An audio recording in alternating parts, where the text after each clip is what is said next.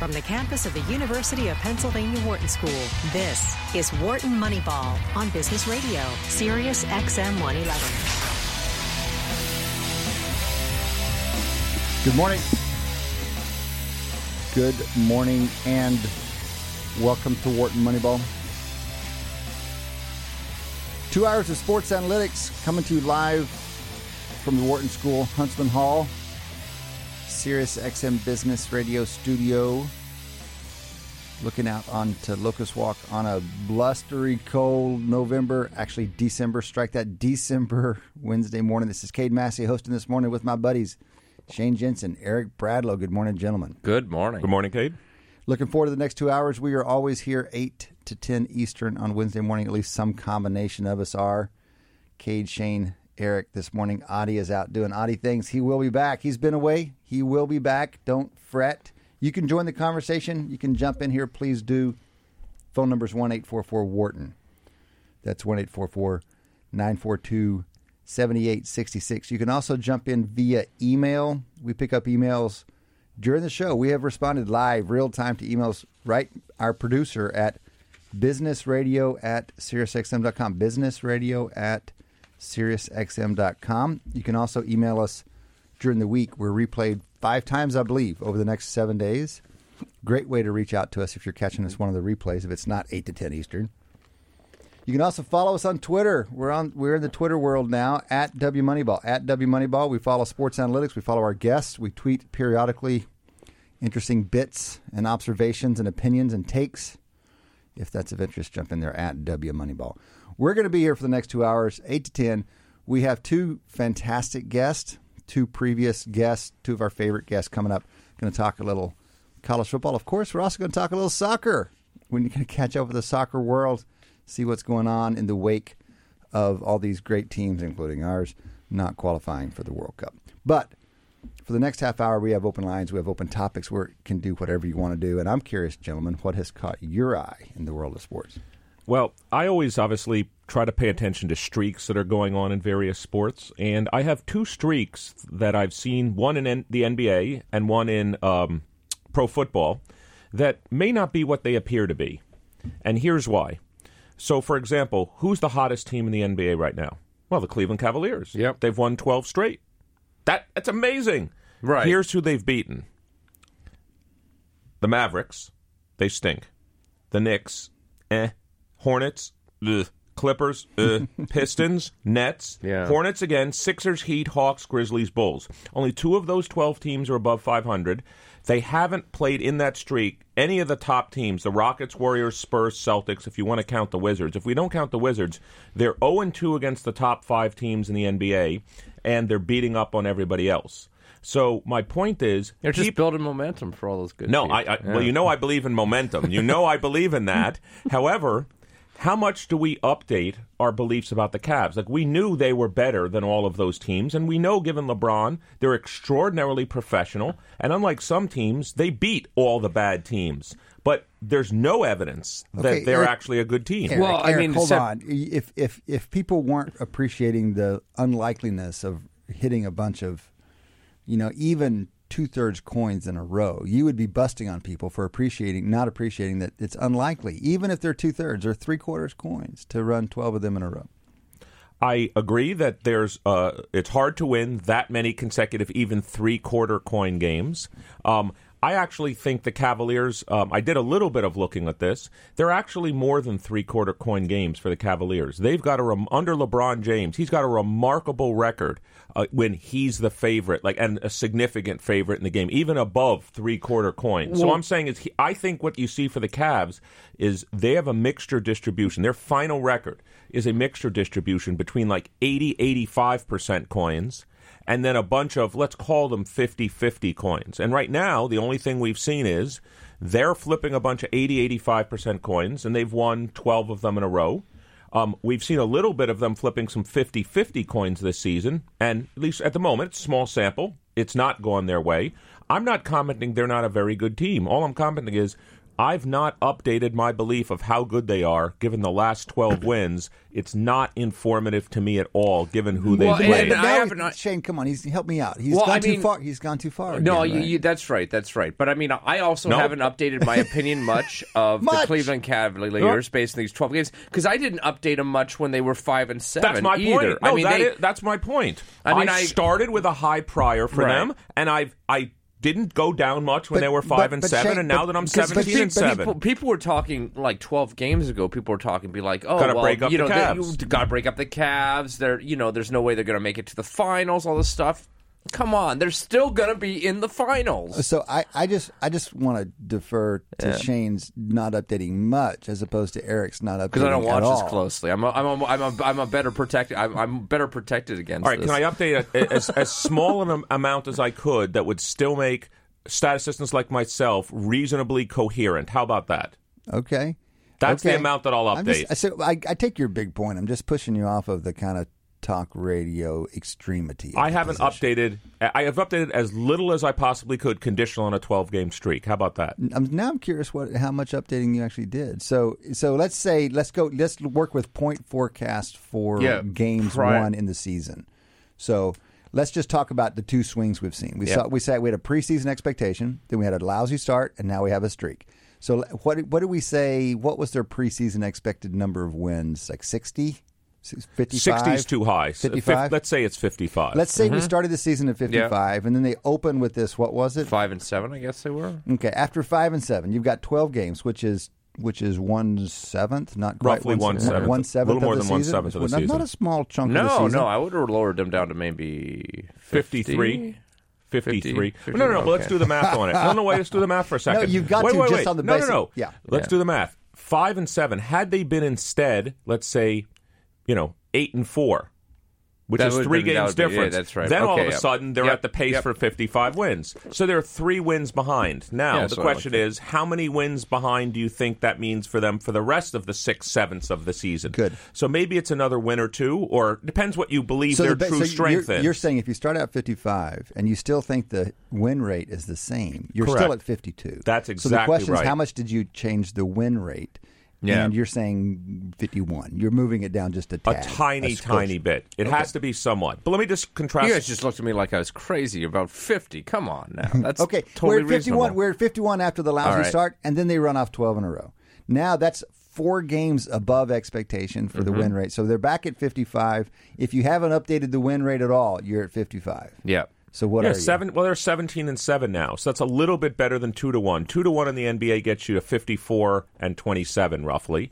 So they're basically back at 55, So we're back at- we're- we're 56. Maybe we're we're Yeah. maybe we're at fifty-six now as opposed to fifty-five. Okay. Yep. Okay. But I wanted to contrast that, uh, compare that to another streak, which although it's somewhat got So hey, real, by the Yeah. way, Matt, Matt's telling us that the expectation coming into the end of the season, the the market over under for wins, Cavs was 53.5. So so we we were close making it up, and they're probably a little bit above that. Mm-hmm. a little bit above that now.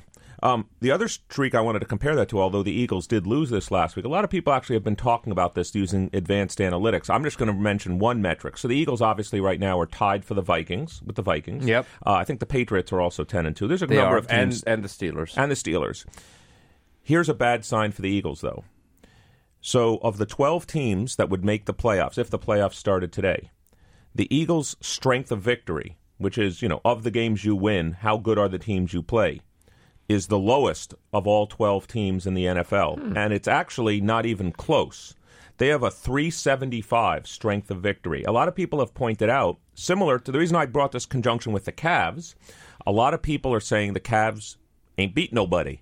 Well, who have the Eagles actually beaten? In the Eagles' tough games, teams above 500, they're 2 and 2. In the other games of the weaker teams, they have to win those games. I'm not saying they haven't. They're 8 0. So they're 10 and 2, but they've got a 2 and 2 record against the strong team. So I'm saying is before people It's say just- I mean, we're we're still early enough in the season where like are some of we're these early teams enough in the weak season, be- we're 12 out of 16 games in. no, I I Shane doesn't like bending the opponents into those categories, given Yes. the, the, the the relatively small sample we have. on But I'm taking their So- record so the- as of the now, Chiefs not their as- record I as of the time. But the still. Chiefs count as a good team that they've played. For example, you must have uh, if they said if you said that they're two They're two and two against. the I have to go back about well who they've beaten. I think that I know they beat the Panthers. Yeah. That's one of the good teams they've beaten.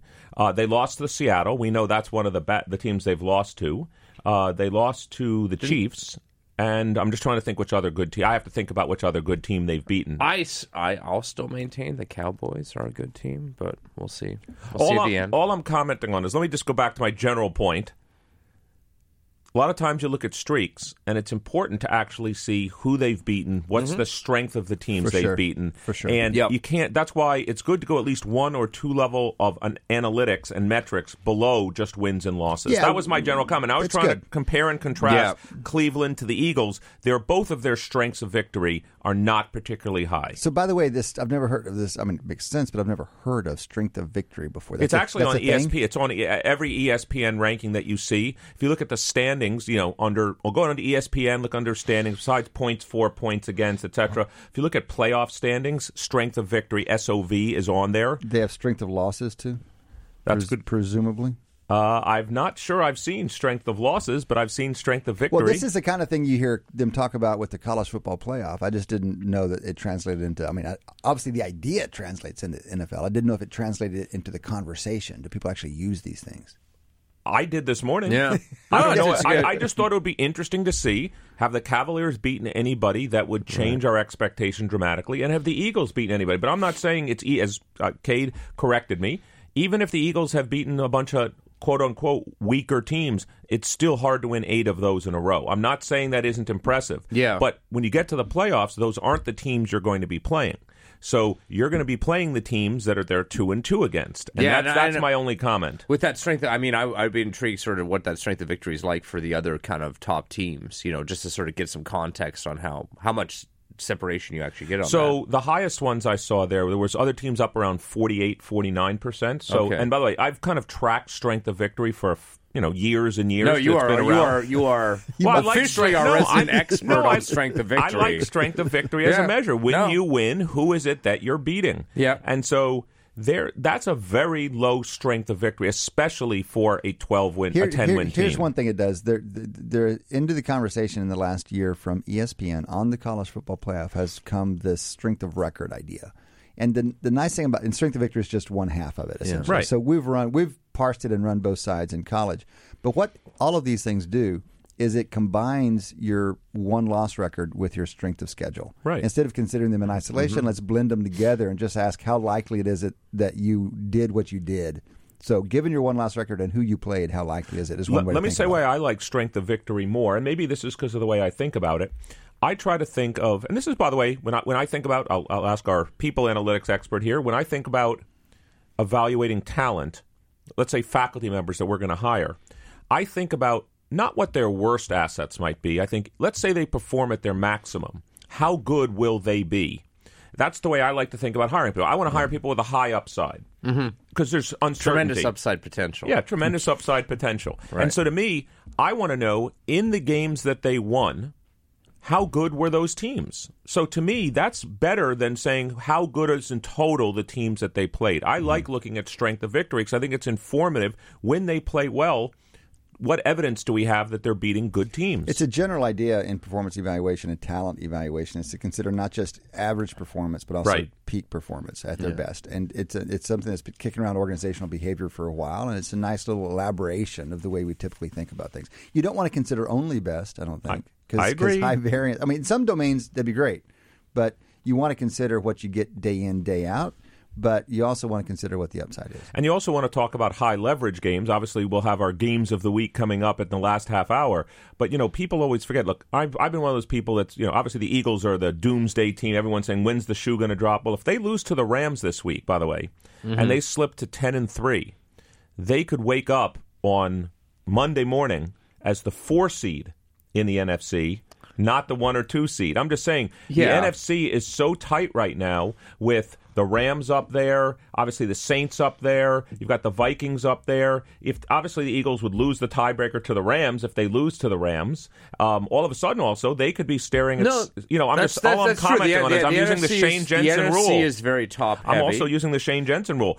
if they have to flip another coin because they have to play another game, their chances of going to the Super Bowl obviously go down dramatically. Yeah, no. So I mean, they are they are an obvious. You know, they're going to have to play well for the rest of the year to main, maintain a hold in that bye. Whereas, in contrast, New England and Pittsburgh Right. play each other in a couple weeks, and that that game is probably just for home field advantage in that bye week. Probably the loser of that game, unless something else dramatic happens, is going to still have a bye. Yeah, they have a two game lead. The Yeah. Patriots and the Steelers have a two game lead on the rest of the conference. That's right. That's right. This is Wharton Moneyball. Cade, Eric, and Shane. This morning we're talking NFL and updating beliefs. You can join the conversation one eight four four Wharton. That's one eight four four nine four two seventy eight sixty six. Speaking of updating and speaking of the Eagles, what did you make of their loss in Seattle?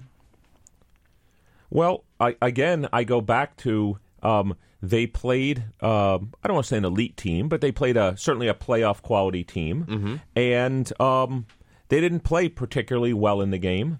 Um, they weren't able to stop the run that much in the game. And um, you know, all I'm hoping is, I'm hoping as an Eagles fan, I'm hoping the Eagles have home field advantage in the playoffs because if they have to go to Seattle or they have to go to, well, we'll find out if they have to see how good the Rams are. If they have to go to the Rams, or let's right, say, that's a let- or tough let's say- stadium to walk into Yeah. with the ten fans. yeah, there we go. There may more than ten may show up for the playoffs, but who knows? How how would you feel? Well, let me ask a question. It might be it might be an Eagles home team. What game. odds would you give the Eagles to win if the Eagles were at Saints? Mm. Ooh, yeah. How how good are you feeling Yeah, about that? Man, man. Eagles no, at Saints? No, I, you feeling I, I good? Would, I would not favor the Eagles in that matchup. Yeah, how about even maybe even and by the way, I think the most impressive team in the NFC, and, and I I know you like defense, like I like defense. That Viking team Yeah. is beaten up on a lot. How would you feel if Eagles were at Vikings? How do you like that no, game? no, I don't like that. I don't like the uh, sound of uh, that either. So no, no, by, I mean, so by, by the way, Massey Peabody would, would have liked the home team in either one of those scenarios. We would take both Minnesota and New Orleans over a visiting Eagles. By the way, are they, Minnesota, are they Minnesota- factoring in the home field that's advantage? factoring home field because okay, I mean you've just named three of our four top teams. We Yeah. go New England, Eagles, Vikes, Saints, and the Vikings. That's with a big three spot jump up to the number Yeah. three spot. Look at the Vikings. How long has it been since the Vikings have considered been considered the number three team in the NFL? they and honestly, sorry. Uh, I think this see. I mean, if if Zimmer does not win Coach of the Year this year, I mean, Ca- Case he's doing this with like Case Keenum. Well, let me just tell you, by the way, I just read an article on 538 yesterday and looked at it again this morning. He's not even mentioned in the article Really? for Coach of the Year. The Rams coach. McVay, I believe, and of course the Also- Eagles coach. Yeah, though- um, right. I mean, I guess I guess Pederson there's so is- many teams was kind of like sudden, unexpected turnarounds this year. But I mean, I I I, I think what the Vikings have been doing is incredibly impressive, given. Mm-hmm. Well, I mean, given our preseason expectations, I guess on that team. It's kind of fun to look at the look at the standings in the NFC. It, it feels 1970s to me. We've got the Vikings up there. We've got the Rams up there. Yeah. I mean, Dallas is only middling. But how long's it been since we've had the lost the Rams and the Vikings as division leaders in the NFC? Pretty exciting. It's pretty exciting. Well, it's also what also is exciting since I'm I, I like chaos, just like in the college football. Although, well, we'll I'm sure we'll talk about Alabama or Ohio State, etc. Um, very not to say easily, but fairly easily, A ten and six team in the NFC could easily not make the playoffs this year. yeah. No, I agree. I agree. Um, I mean, quite easily. And and over on the AFC side, you could have a 500 team making the playoffs this A- year. a- well, a 500 team may win the AFC West. Yep. and um, you know a wild card team. It's not. Imp- I think a wild card team will have to be better than 500, but certainly a 500 team could be winning the AFC West. There's an interesting balance, but again, as we pointed out, only one team comes out of each conference. That doesn't imply, even though people, oh, the NFC's stronger.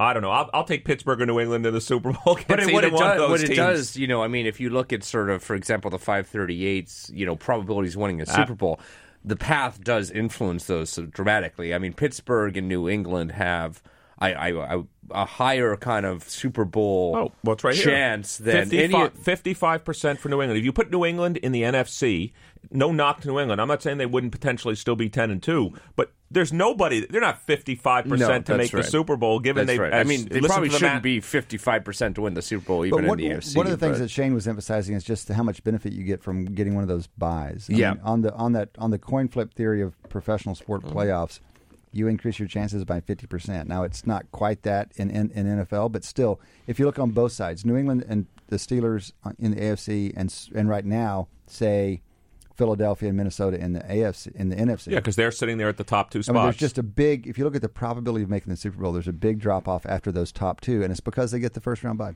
Mm-hmm. It's a it's a huge advantage. By the way, there are no buys in the college football playoff. What do you, what do you guys make of how that thing has seeded up and looks for, and you know what the committee did and how it looks for the for January? So I just wanted to ask you a question, Cade. Um, we all know, I, matter of fact, you've spoken very strongly and positively, and I agree with it about the role of priors, and the priors play a very, very important role. If I took, I wanted to ask you this question I was thinking about this morning coming in. If I took Alabama's record, stripped off who the team was, and just said, is that team with those victories that they have, are they a top four team? What would you have said? Like if I put Georgia's name on top of that, or I Yeah. put Mississippi State's name on But what top if you of lined that. what if you lined up uh, Alabama's and Ohio's record, but then well, stripped off? well, uh, it's a good question. So Ohio State did I assume win. that's kind of the yeah. choice Oh, uh, that well, was made. So what a lot of right? people will say. This is again back to my theory about you know looking at peak performance. We know Ohio State had an awful loss right during the season, but Ohio State did beat two top five teams. Mm-hmm. They did. Alabama, I think their highest win is against LSU, which was ranked number 17. So I'm just asking you a question. If you stripped off the name Alabama, which means let's say we erase the prior and we only I'm not saying to do that. I'm just Mm-hmm. asking a hypothetical. If you just looked at their performance during the season and stripped off the name Alabama, would people be arguing that they're a top 4 team based on their performance? N- not the way you formulated. I. I'm just I'm not saying I didn't bias the I'm just asking a question. On the field well, here's this what you're, year. what you're. Well, you're saying two different things. On the field is different from just their record. If you just look at their record and just who they played, just wins and losses and their and their strength of schedule, maybe not. But if you dig one level deeper to any kind of stats you want to bring to the conversation, they're going to pop much higher up on the in the. But in the even but you're but do you think they'd be in the top? I, I, maybe this is not a hypo- Yes, I, have you guys be. so in Massey Peabody have you guys do you guys run it where you kind of shut off the prior entirely and just say what would the Elo or Massey Peabody rating be without any priors whatsoever? You know, I'm just that's- interested That's in that. basically what we do in order to understand what the committee's going to do, because we know the committee I is, see. is not as is not as doesn't use priors as much as we do. But here's a little wrinkle. You'll appreciate Eric more than most people. Here's a little wrinkle if you do that. If you take priors out altogether, it goes pretty wonky.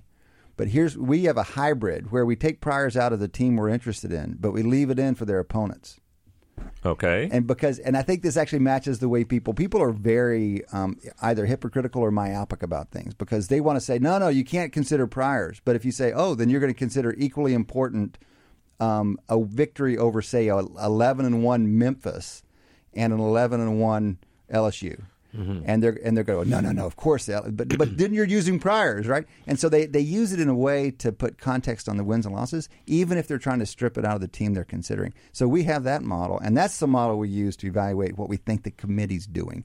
And I can tell you well all these things at the at the end of the season get a little bit closer but Alabama Alabama had the fifth best strength of record which is just how, who they won who they, who they who they beat and who they lost to so it's the same thing you were talking about, strength of victory, but it considers both sides, strength of victories and strengths of loss. So it's a combination of strength of schedule and one loss record. It doesn't look at stats below that. It doesn't look at margin of victory. It just says who'd you beat, where, who'd you lose to, where. And Alabama's is the fifth best in the country. Well, part of the reason it well, does it also take into I guess it doesn't take into account kind of like when they play a good team in the SEC, but not a fantastic team, that's still a good team. And so they play a Mississippi State who nobody would consider an elite team, but a very good team. And all of a sudden they beat them. This is the I mean, maybe you could make this analogy to the Cleveland this is the Cleveland Cavaliers again. How much do I update Alabama beating the LSU's, the Mississippi You ought States to. of the world? You ought Yeah. to. Well, It's much tougher. But- it's much, this is the difference when you compare Alabama to Ohio State. Alabama plays these teams that have three losses that would be favorites against most of the teams in the Big Ten. So people I mean, and part of the reason they have three losses is they're beating they up play on each other they down play all there. the- so LSU is a fantastic win. Yeah. it really is. So maybe- Mississippi, Mississippi State is. People say Mississippi State, and then they want to give Ohio State credit for beating Michigan. Mississippi State would be a favorite over Michigan. Yeah. They would at the very least be a pick. That's the same quality victory. So, so the thing I like about what you're saying is, so what I'm, what I did with Cleveland. Let's remember what I did, which you guys opposed, which is good. I put them into two bins. Like these wins don't really count at all, and these wins would count some if they had them. What you're saying is this is why you need a mathematical model. Correct. Because if you just put them into bins, did Alabama have any elite wins? No. Elite? No. Did Ohio State have some elite wins? Yes, they did. So if that was the metric, Ohio State Correct. goes, Alabama doesn't. But when you look at the totality Yeah. of who had a better season and record, this is why you need a mathematical model because just simple binning would give you a totally different answer, which people can argue. but people aren't going to or- start or arguing. more your cut point on elite is Right. is just kind of unfair. It's It's, arbitrary. uh, it's ad hoc and, and and in this case particularly unfair to Alabama because you're kind of Well, cutting it at this like top five, but not. I could take the top 20 level. 15 and I'd still have the same. I didn't say 17, but if I took, they haven't beaten the top 15 team Yeah, this but year. all those kinds of cut points, as Shane Yeah. is saying, are arbitrary. And if you look at the, if you look at, the, if you just sort their whole schedule and say, what do we think of these teams now? Alabama played Mercer, which is a is a FCS school. So that so setting that aside, that's the worst team either team played, Ohio State or Alabama. But setting that aside, Ohio State's bottom five teams are worse than Alabama's, um, or worse than all of Alabama's opponents except for Mercer. And so you're just cruising down the schedule, and Alabama stops at like you know I don't know 80th worst team in the league, and then Ohio State keeps on playing five or six teams below that. It's just the dregs of the FBS. But it does get to a question of I understand the way, obviously, since I'm a Bayesian statistician, I understand the way Bayesian updating works. But this is actually my point again with Cleveland. Let's imagine Alabama played two more games against teams that they should beat, that were good teams, you know, the Mississippi States, LSU's. How much would you update how good Alabama is? And I claim you should update it some, of course, but not that much. Right. And that's my point is that Alabama beat a bunch of teams that to me it doesn't really I, No, but you're taking it too far because they're still six or seven point better opponents than Ohio State's playing for half their schedule. That is a big difference. Six or seven points. I mean, that's a big change in the probability of winning. Teams knock themselves out of playoff competition all the time by dropping games they shouldn't lose. They Ohio State goes to Iowa and gets run. So this this is avoiding that is an actual important part of making it through a season. well all I can say is um, congratulations to Alabama. Alabama lost to Auburn, right? Yeah. All I can say is Alabama is so happy that Auburn beat Georgia and beat uh, uh, the other number one team they played. Uh, Auburn had Auburn was on a run, right? They beat Georgia. And then Alabama. yeah, I'm sorry, and then Alabama, right? Sorry, that's the other number one team they played. All I'm one. saying, no, all- right? They're less happy about that one. All I'm commenting on is the fact that Auburn really came on at the end of the year made Right. Alabama's loss to Auburn not seem You're so saying if, bad. Al, if Auburn somehow hadn't beat Georgia, then they would have made Alabama's loss to Auburn looks that much worse that it That- actually maybe would have changed hearts and minds on I this think one. it, that's actually a good point. I, I hadn't thought about it, but yes, essentially, if Auburn hadn't beaten Georgia, Yeah, but it's How- a little how funny because then they, I mean, they, You have- Alabama. I mean, they wouldn't have beaten. You they wouldn't probably have beaten won't. Alabama if they hadn't become that team. Let me let me Well, an- let me answer a question that Eric didn't answer, didn't ask, but I thought he was going to ask, and that is, it's did ask it in a way. Like, what difference did Alabama's reputation make? Yeah. we were Massey Peabody was was modeling the committee because we had not because we wanted to because we had to in order to simulate the season, and we got we kind of made it up on the fly and we got better as the season went along. We asked lots of things of the data, and they, that didn't prove to be true. So we're looking at three and a half. We start out with three years worth of data, and, and now we have four years worth of data of, of committee data. So we're just asking what's the best way to understand what they're going to do. So, for example, we learned that they put about equal weight on best team, if you consider a power ranking, and on des- most deserving, if you consider like a strength of record. So they consider both of these things. They may say they're looking for best team, but it's kind of a it's kind of a compromised version of best because they want to give a nod to what happens on the field, which I think is utterly reasonable. But they're giving about equal weight to those things. They put a lot of weight on losses. There's a big big changes when someone loses.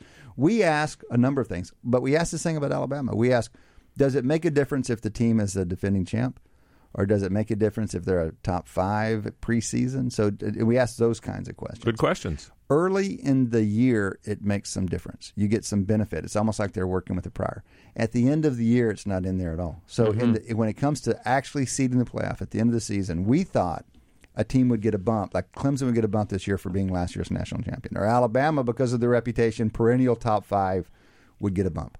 And they don't. In the data in these four years i'm not saying they're a, you know a standard for consistency. But in these four years, the playoff team, the playoff committee doesn't seem to be benefiting teams because of their reputation, which was one of your questions. Besides what you also asked about the matchups, the one thing I will say is were Alabama to win the national championship, which is obviously possible. Matter of fact, many people have their strength being the highest of yeah, the we four have, teams. we have them as a forty percent chance, the, the favorite going in. Okay. The thing I like about it is I think the other team a lot of people look at obviously is Clemson. I mean, Clemson's got a pretty, is a pretty strong team this year.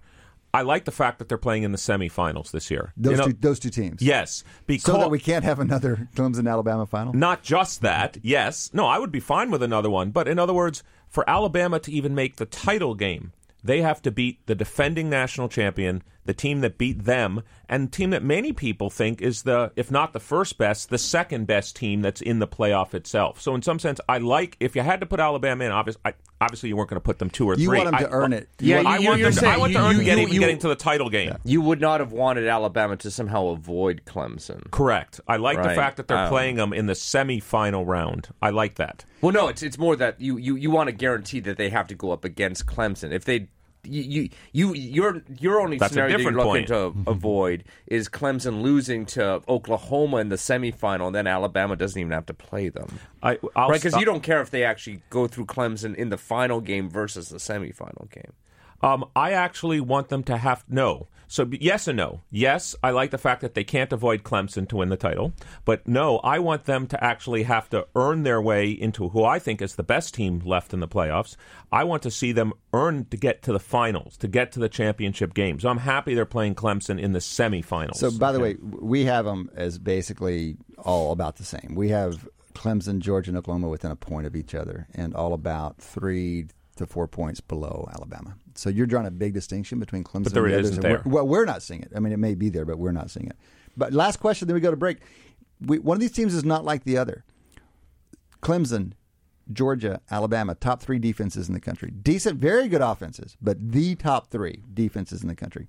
Oklahoma's is like 30th. It's been 38th this year, but they have the number one offense, and it's not close. Do you have a position on whether offense or defense at that elite level will make the difference? No, actually, I think I, I think I, I think uh, I I've seen cases throughout football history where the offense dominates. I've seen cases where the defense dominates. I mean, obviously the. I think the majority of people would say defense wins championships. That's a mantra we hear all the time, and sometimes it does, and sometimes it doesn't.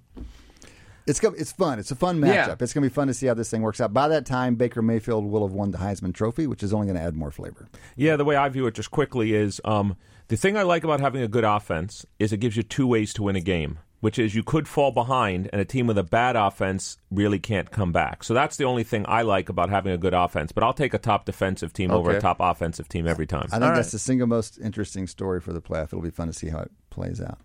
That is the first quarter of Wharton Moneyball. We still have three quarters to go. Come back and join us after the break. Welcome back to Wharton Moneyball. Two hours of sports analytics live every Wednesday morning, 8 to 10 Eastern. You can join the conversation, 1 844 Wharton. That's 1 844 942 7866. You can also email us, businessradio at SiriusXM.com, businessradio at SiriusXM.com. Just our props to Danielle Bruno. If you listen to that song, Living in the Past Need a New Reputation, she's talked that song is talking about priors and updating based on the data we observe. So thanks, Danielle. Yeah. That song's exactly Very- my point. Very on point song We're- choice there. We're, we're changing her without without her even knowing it. We're changing her. That's Danielle Bruno, sound engineer, critical critical team member here at Wharton Moneyball. We are one hour, well, half an hour, only half an hour. We have three quarters to go. This is a part of the show where we bring in guests. We're, we're having a conversation here. Cade Massey hosting with with uh, Eric Bradlow and Shane Jensen, but we have a guest coming on, and a guest we've we've always enjoyed in the past. Been here with us a few times, Stephen Stephen Prather. Stephen, good morning to you. Welcome. Good morning. Thanks for having me on, guys. Gl- glad to have you. Are you calling in from from Nashville? Home. Yes, sir. Yes, sir. So Stephen is the co-founder and a principal at Sports Source Analytics. SportSource Analytics burst onto the scene four years ago now, providing providing analytics to the College Football Playoff Committee.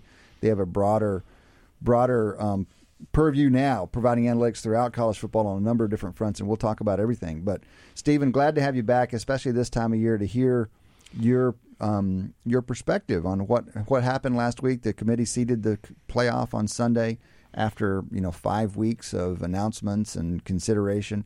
You guys are in the center, center of that process, and we know you can't say exactly what happens, but we're curious how you feel about things here at the now that the thing is set. Yeah, you know, I, I feel I feel like the committee had a really tough assignment this year. You know, I think this year probably I, I would have thought since we since the beginning of the playoff, this has been the most challenging year they had as far as you know is is, is kind of getting it right at least in the eyes of, of of a lot of a lot of the fans, a lot of the media. And I, I thought they did an excellent job. I thought they did have a tough case in front of them, but you know, when all said and done you know, personally, you know, based on my personal study of the data, you know, those are the four teams that, that I personally would have had in there.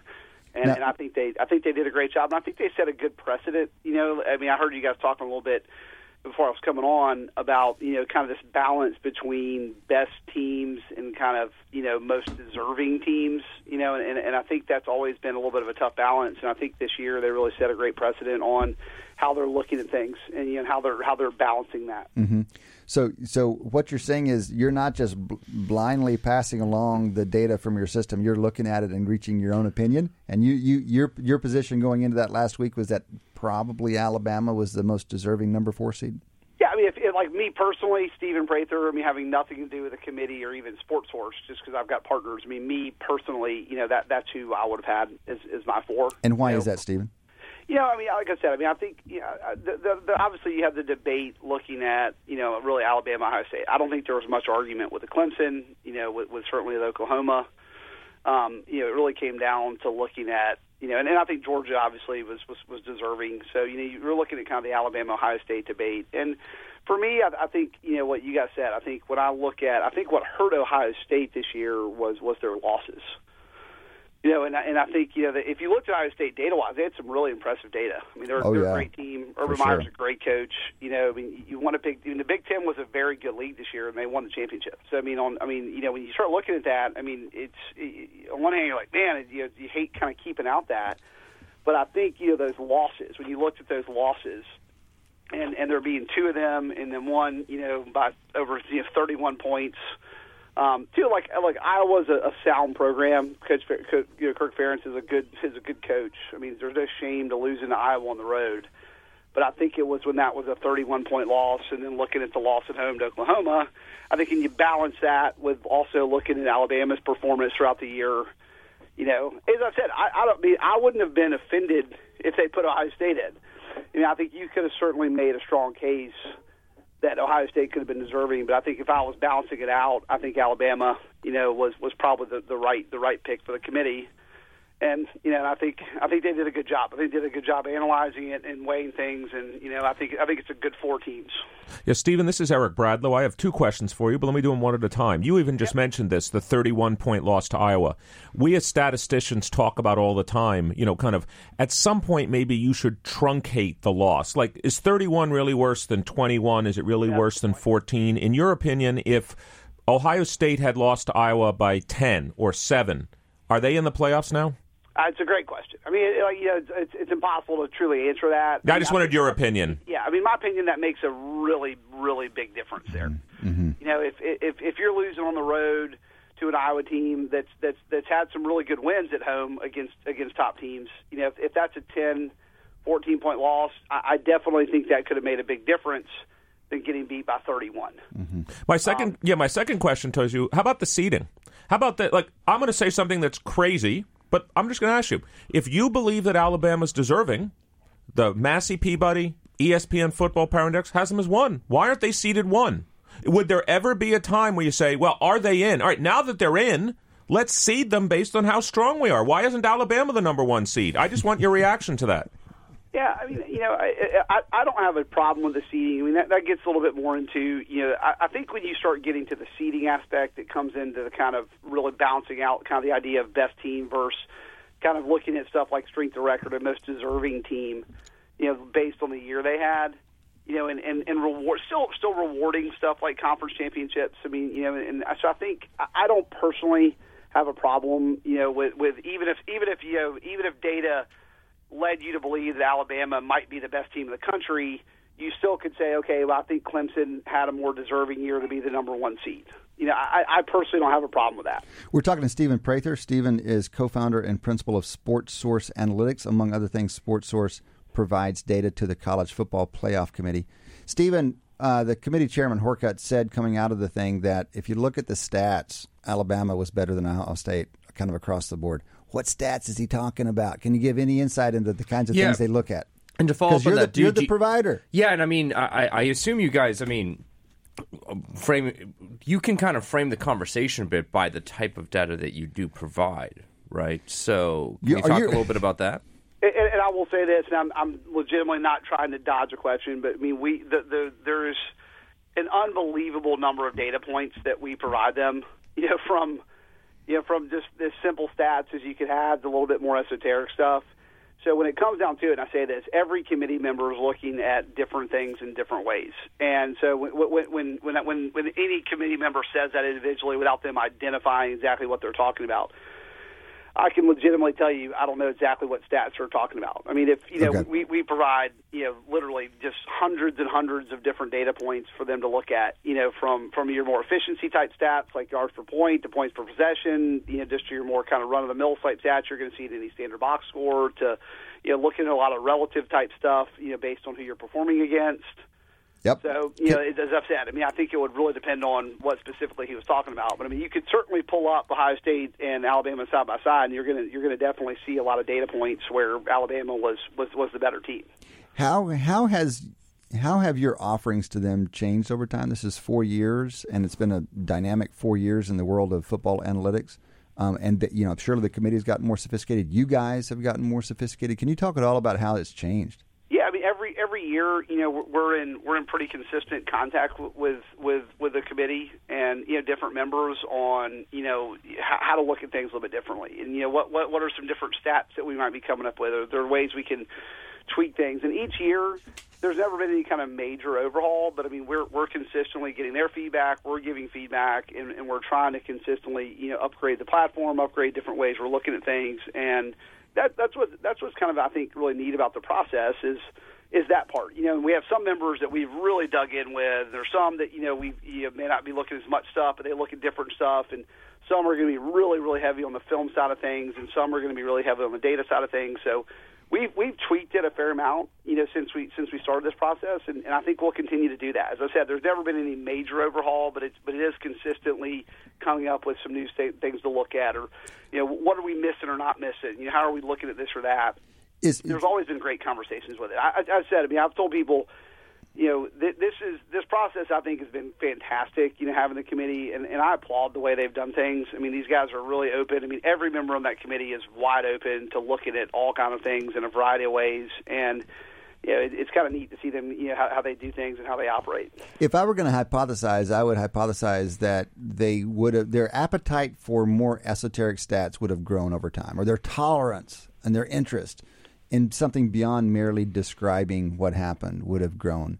I, I think that's fair to say. I think you know what, what's just like anything else. You know, as as as we've had more conversations with them, just like just like as we as we dig more into it, you know, we come up with new ways to look at things, and it's been no different than than the committee. You know, mm-hmm. as they like you said, as their appetite grows, as they digest it more, Yep.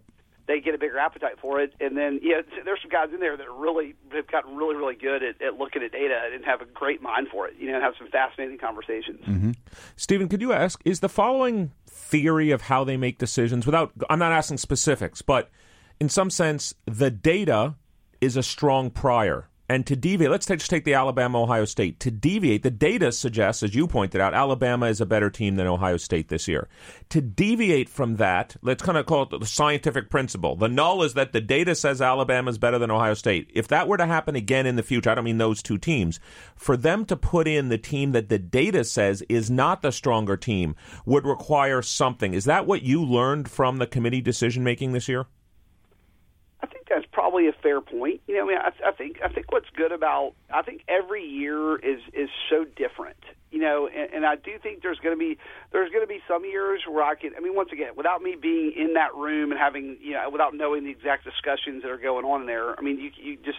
I do think each year is going to get present itself with a unique case of how to look things. There may be some years that data plays a really big role in their discussion. There may be years that that they're that the film what they're seeing with their eyes and film plays a much bigger part. So, I mean, I, I, it's it's hard to say that. Just I think each year is going to present itself in a very unique case, and and I think you know, and also the committee's going to change a little bit each each year. You know, there's there's going to be different members that roll on and how they interact, and so you know, I, I, I don't know. I, I think each year is just going to present itself as, as a unique challenge on what they look at. I mean, as I said, I think the committee is getting more sophisticated with how they how they digest data.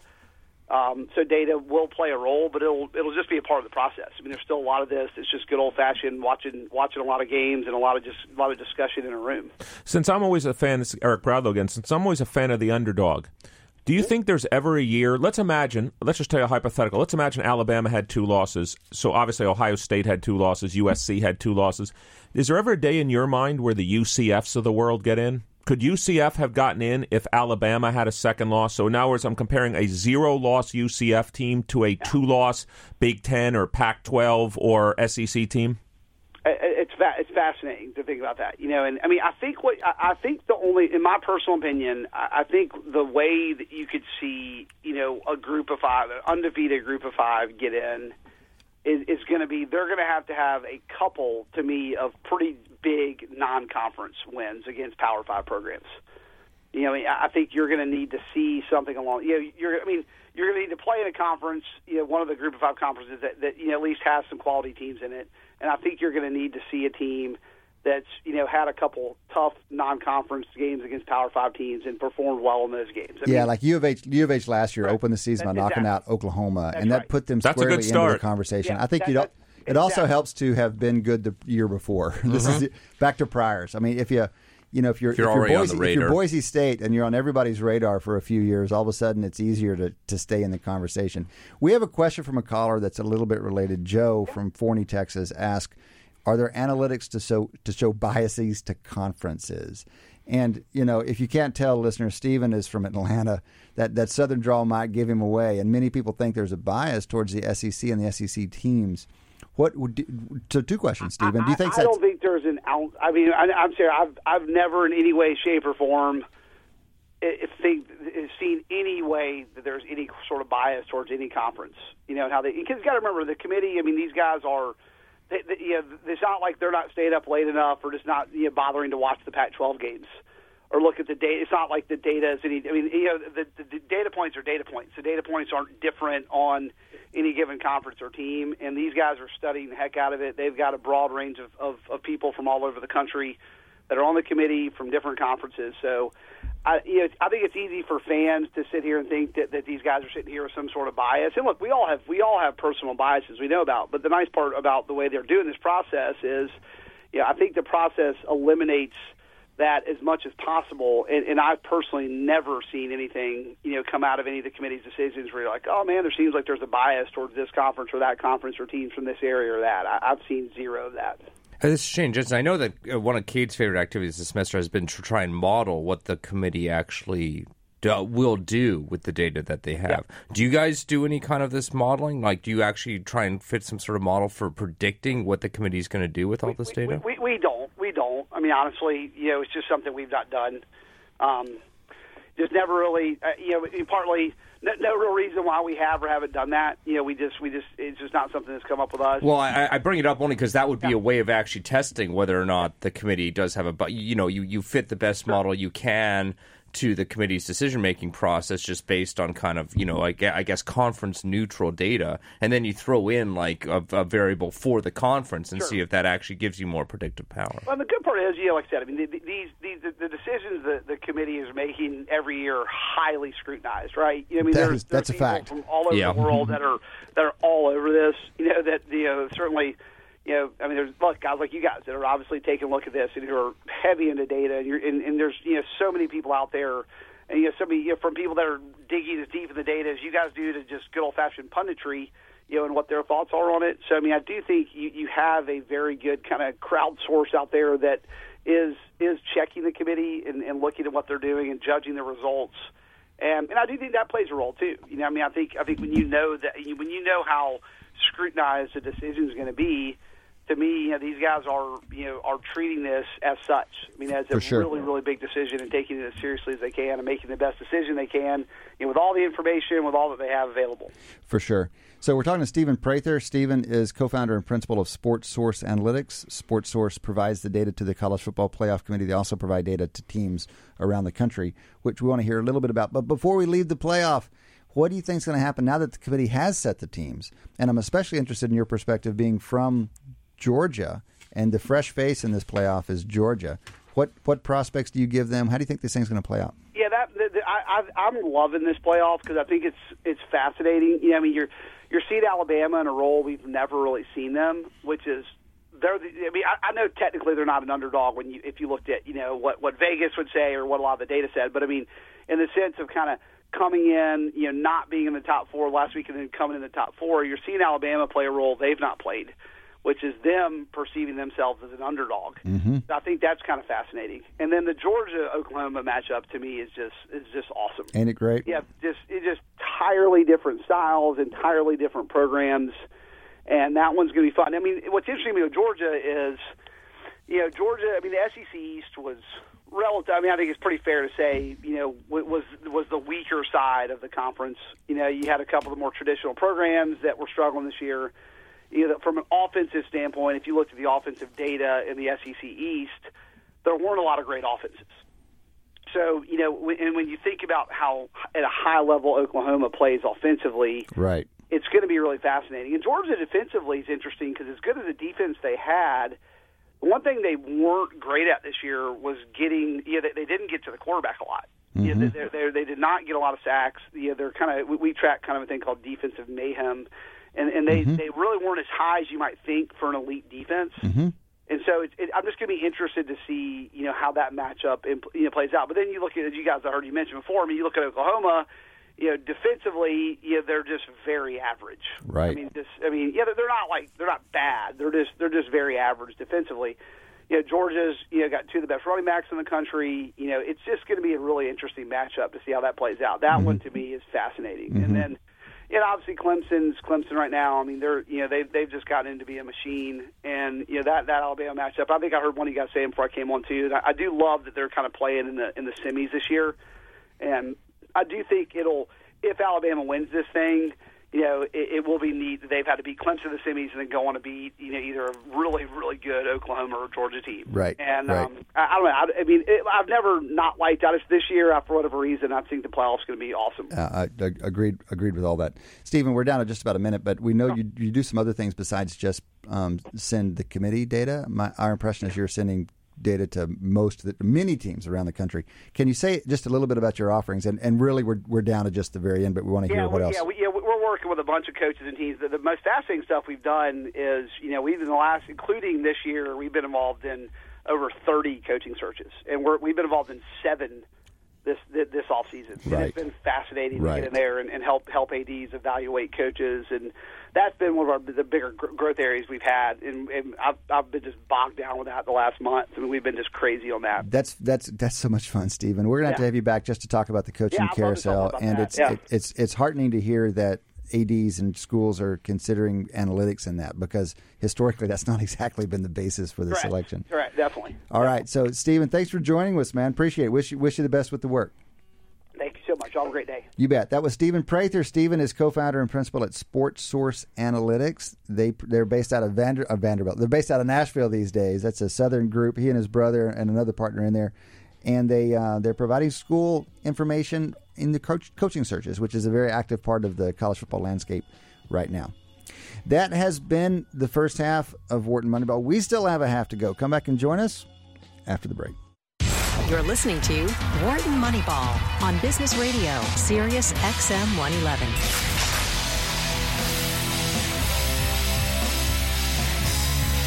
Welcome back. Welcome back to Wharton Moneyball. Two hours of sports analytics live every Wednesday morning, 8 to 10 Eastern every Wednesday morning.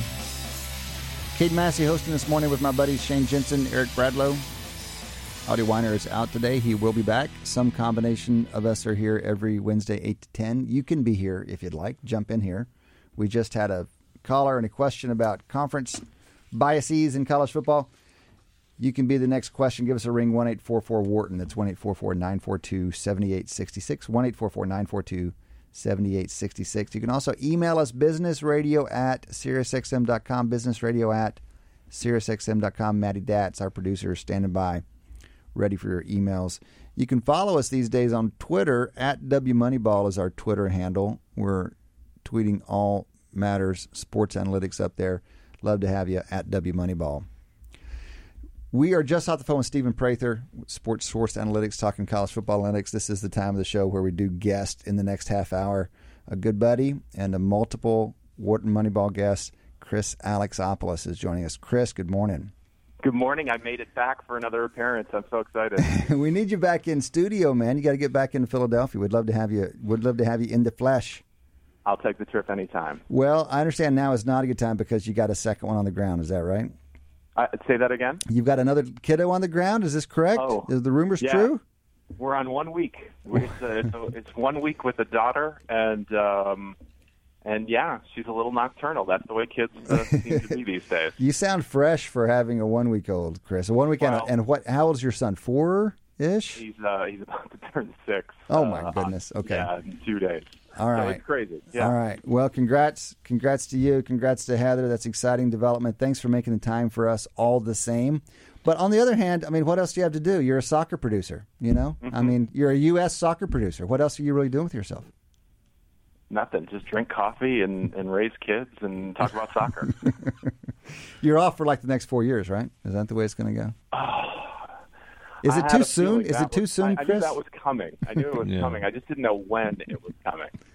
Come on, man. That's why we brought you out here. We had we had it on a roundup to bring it up in the first two minutes, so that's just you know blame blame our producer.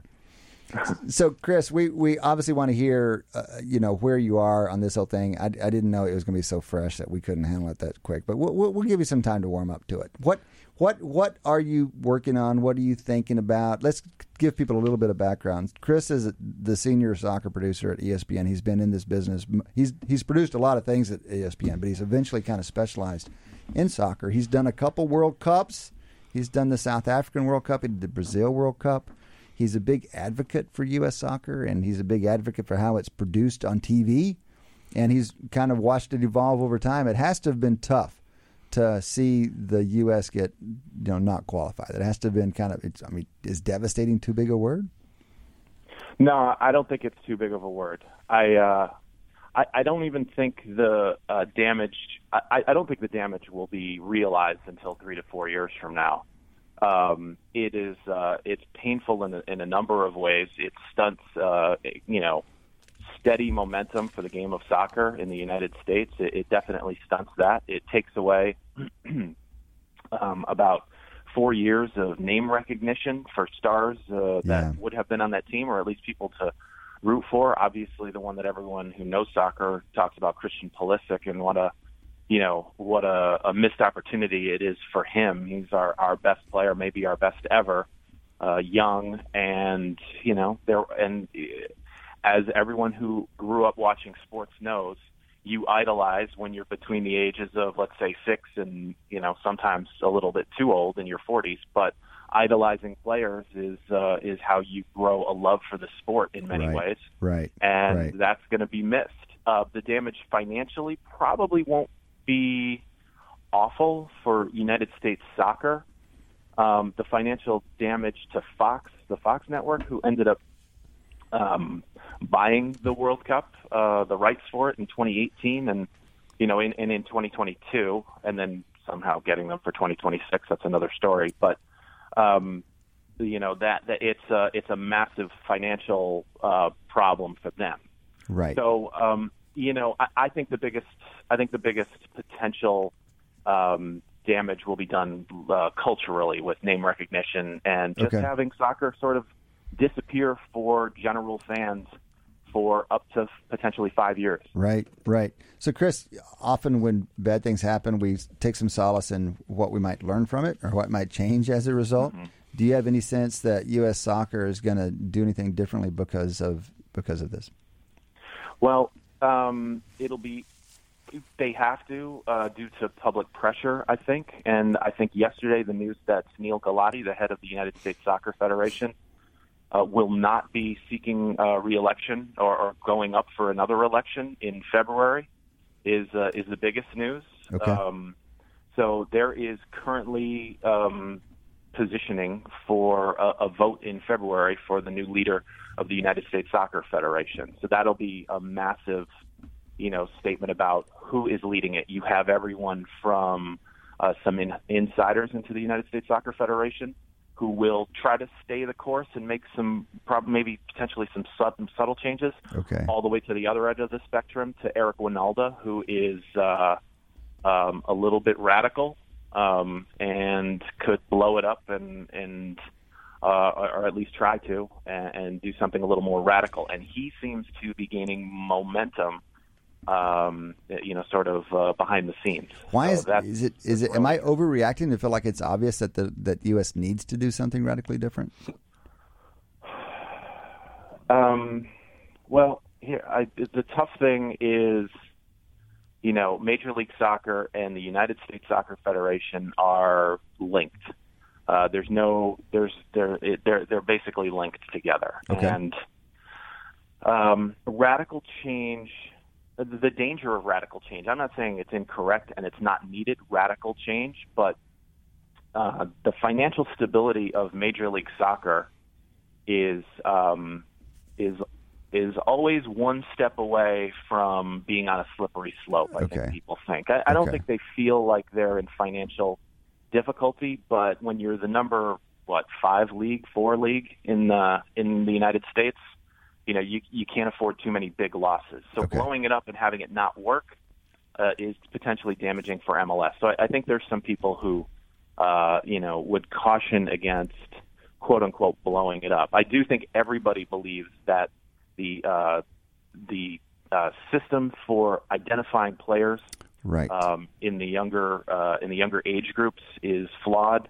The uh, quote the uh, sort of uh, pay to play, where if anyone who's listening knows, you know, uh, their kids are on a travel team and they don't even play for their town team anymore. They play for their travel team, and it's incredibly expensive. And Okay. so uh, I think I think they're that's going to get a serious look as well. Got it. Yeah, Chris, this is Eric Bradlow. That's you actually led me exactly into the question I was going to ask. Since we're both an analytics show, a sports show, but a business show, what are the business levers that they can do so they can spend more money to maybe it's build a better training facility or maybe they could spend more money to help supplement players and their families like what are the levers that if let's say the money fairy fell down on US soccer what would be the things that they could do as a form of investment that might change let's call it the output Well, U.S. soccer does actually have quite a bit of money. They uh, they um, are not hurting for cash. Um, so the question is, I, I, think the the general consensus is that scouting and coaching at the youth levels, um, particularly in the age ranges of uh, of 15 to 19, are where the United States has to improve. I I, I, think that that's um, generally thought to be uh, where scouting is. Uh, I think everybody thinks maybe that there are players being left on the table, players who aren't scouted heavily enough, being identified early enough, and being developed quickly enough. And from the people that I talk to, that seems to be mostly in terms of just this is a gigantic country, and it's hard to you know it, it's hard to scout the entire nation when it's still a sport that is so young, and that gets into coaching as well. Mm-hmm. It's a sport that is still developing in this country. Again, from 1950 to 1990, this sport was essential, other than the a blip uh, uh, on the screen, the NASL uh, in the late 70s, which was fun but not really helpful to the development of United States soccer. So from 1950 to 1990, there really was no soccer in this country, um, you know, uh, other than the NASL. Right. So you're starting. I mean, we're still sort of, you know, 25 to 30 years into the redevelopment of the sport in this country, Mm-hmm. and coaching is still quality of coaching is, is still a major issue. I, I think money would be spent there, to be completely honest. Got it it. is in developing coaches, identifying, building coaches, um, and um, and, and trying to develop players that way. It's in development. It's in player development. Got it. We're talking to Chris Alexopoulos. Chris is a soccer producer, senior soccer producer at ESPN. He's a UConn graduate. You can talk UConn basketball with Chris as well. And he's a veteran of South African World Cup, Brazilian World Cup. He's also produced X Games. A lot of time at Aspen producing X Games. Great job, Chris has. We're talking M- ML. We're talking soccer, and I'm curious what what how you feel MLS is doing because cl- clearly, especially in the absence of World Cup, that's going to have to carry the the torch for a few years. Have, are are people happy with how the league is doing and how it's coming along? And do you see that as a positive influence the next few years? I think people are generally. I think people who understand business and understand the reality of you know again being the fourth or fifth most popular sport and starting so young, I think those people who are have their feet in reality understand that Major League Soccer has done an incredible job Okay. of of slow and steady growth. Um, there are about to be four more um, expansion teams uh, announced. Yeah, doesn't it, uh, doesn't it have to make a, a good sign? I mean, I mean, the, I know the LA team. There's a new LA team out there, right? And yeah, these things are LA, LAFC. Yeah, LAFC starts next uh, next year. They'll Mm-hmm. be the second. Uh, they'll be the second team in Los Angeles. Atlanta expanded. It was an expansion team this year and was incredibly successful. Mm. Um, and that's not. You all know that's not necessarily a soccer or soccer or even a good sports market in some ways. right. Um, so, from an expansion standpoint, you would think that's an incredibly good sign. mm-hmm. Um, in terms of the quality on the field, the more you expand, the more thin your sort of uh, uh, talent pool is. Right. So, uh, uh, but I think people still feel. I, I know I feel. My first game I ever produced was in 2007, and the quality of play on the field, which really is the most important thing in terms of development, is uh, is is phenomenally uh, uh, better Okay. than, than it was. Okay. So um, I, I, I think I think there is um, I think there's a general satisfaction with Major League Soccer for those who really understand how to grow something and do it slowly. But there are is definitely an underswell, and it always seems to manifest itself on Twitter, where um, I, I think people are, um, you know, there's sort of a narrative, and it's not untrue, a narrative that Major League Soccer is an amateur league compared to, uh, you know, English Premier League, La Liga in Spain, uh, Bundesliga in Germany. It's not necessarily wrong, um, and I think people are looking for either a radical change. Again, this gets down to radical change. Who will be in power in February when that uh, when the new uh, uh, head of, of U.S. Soccer comes in? is sort of uh, you know what will be that radical change. Right. You know, when people talk about Major League Soccer, you know some of the more radical, the, the most radical thing is to change to a promotion relegation. Um, I, I don't think that makes financial sense, uh, but um, that's just my opinion. So, um, so Chris, let me ask you a question. This is Eric Bradlow again. Um, we you keep we all at this in this conversation keep using the word radical change, but obviously since you're on the air, I'm looking at my phone here and I'm looking at the results of the U.S. Trinidad and Tobago game, which actually is the one that knocked us out of the World Cup, and I'm reading about the fluke Omar Gonzalez own goal 17 minutes in. So here's my question. If that ball doesn't go in, there's randomness in sports. If the U.S. beats Trinidad and Tobago, we're not having this conversation. The U.S. is in the World Cup, and maybe the next four or five years would play out differently. So, how do you argue against the people that say there's randomness in sports? A random bad event happened. We lost the game, but we're not that far away from making the World Cup. But So- the U.S. should never have been in that position. I, I, I asked Chris to make Oh, this sorry. argument, not you, Shane Jensen. Okay. Although that's the argument I was thinking Chris might make. I couldn't hold But back. I know that's okay, but Chris, how do you view that from a you know randomness happens, own goals happen? You know, how do you see it?